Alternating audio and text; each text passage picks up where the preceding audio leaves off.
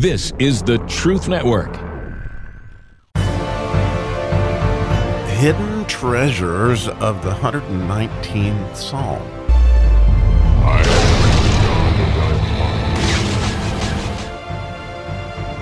Digging around in the Tav section of the 119th Psalm, we actually get to the sixth anointing today, which is verse 174 with the sixth anointing that Jesus had is a fear of the Lord. And I'm sure you can see that in this as wow, we would think of, you know, as, as the idea of the Tav is we'll know the ending, um, we'll know the truth when we get to the end, or the proof of the pudding is going to be in the eating.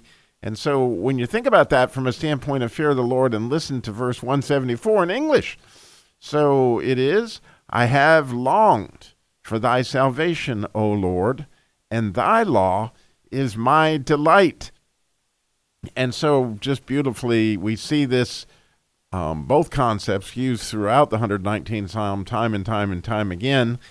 And here we come in for a landing in the psalm itself. And the psalmist says, I've longed. And that word longed uh, is only used twice that I can see in the Bible. And in both times, they're in the 119th Psalm, where we talked about it back when he longed for thy precepts.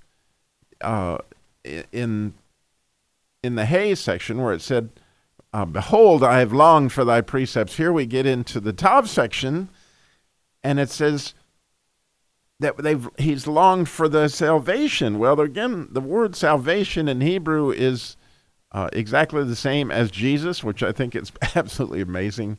That naturally, there at the end, everyone we're longing for thy salvation. I mean, here's here's what we're longing for, and we're we're longing for Jesus. It is exactly what we're doing in so many different ways, as that is where our hope actually lies.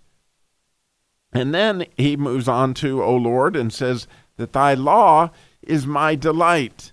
And, and, and, you know, again, throughout the psalm, we, we could see, you know, let my soul live, that, you know, I would delight in thy law. And so many different times he wanted to delight in the thy law.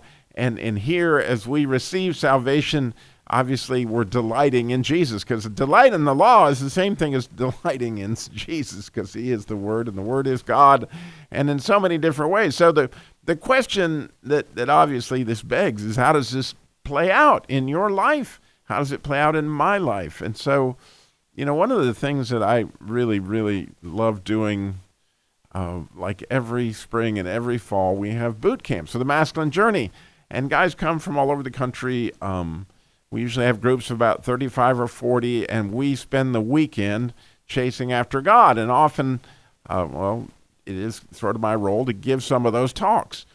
And it's absolutely amazing to me um, that what we're really looking for in all these, in, in, so many different ways, we're looking for Jesus, and with Jesus comes salvation. And, and often I don't know exactly where God wants to go in, one of these talks.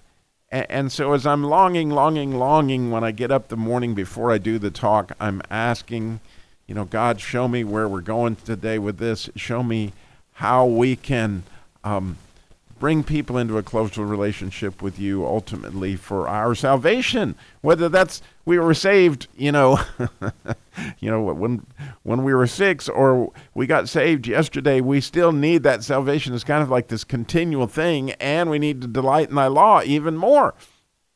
And so, this particular um, last boot camp we had, I got up that morning with that same thing that I would always do, you know, praying, God, show me, show me, show me.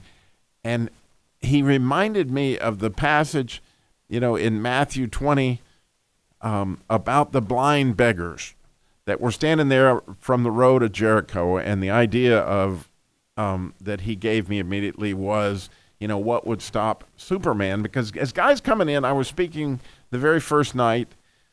And, and it was the talk was called core desires but as guys come in that first night they're overwhelmed they don't they, they know they want to see God, they want to chase after God this weekend, but what those blind beggars uh, were asked by Jesus is kind of a critical question we all get asked. You know, what would you have me do for you? Is what Jesus said, in spite of the fact that they were sitting there, you know, blind. It would seem like that would obvious.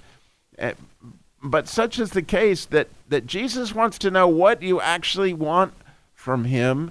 And, you know, that first night, people are like at a smorgasbord. Do I want, you know, Jesus to come after my relationship with my wife? Am I looking where, you know, I'm supposed to go with my career path? Or am I supposed to be talking about, you know, wh- where are we going, God?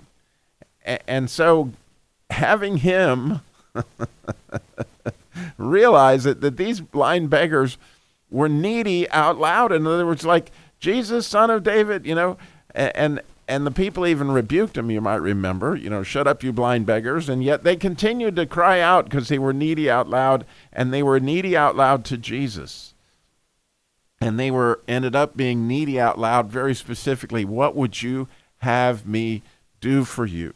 And so that night, Jesus put it on my heart to go down on my knees and ask people to listen and, and let Jesus answer that question for them. In other words, I want Jesus to give everyone a word of exactly what he wants to work on this weekend so that they would listen.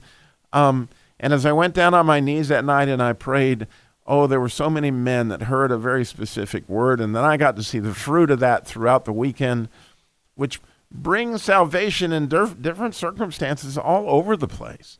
And, and, so, you know, that morning as I got ready to do that talk, you know, to say that I was delighting in his law because that story in Matthew of the blind beggars is, is just absolutely my delight. And at the end of the story, you know, we'll know what Jesus was guiding us in in salvation, you know, for today or for tomorrow. We have an opportunity um, every single day, in my opinion, to long for his salvation, right? And to delight in his law. Oh, what a beautiful idea and way that we get to realize it. You know, wow, the fear of the Lord is such an anointing. Thanks for listening.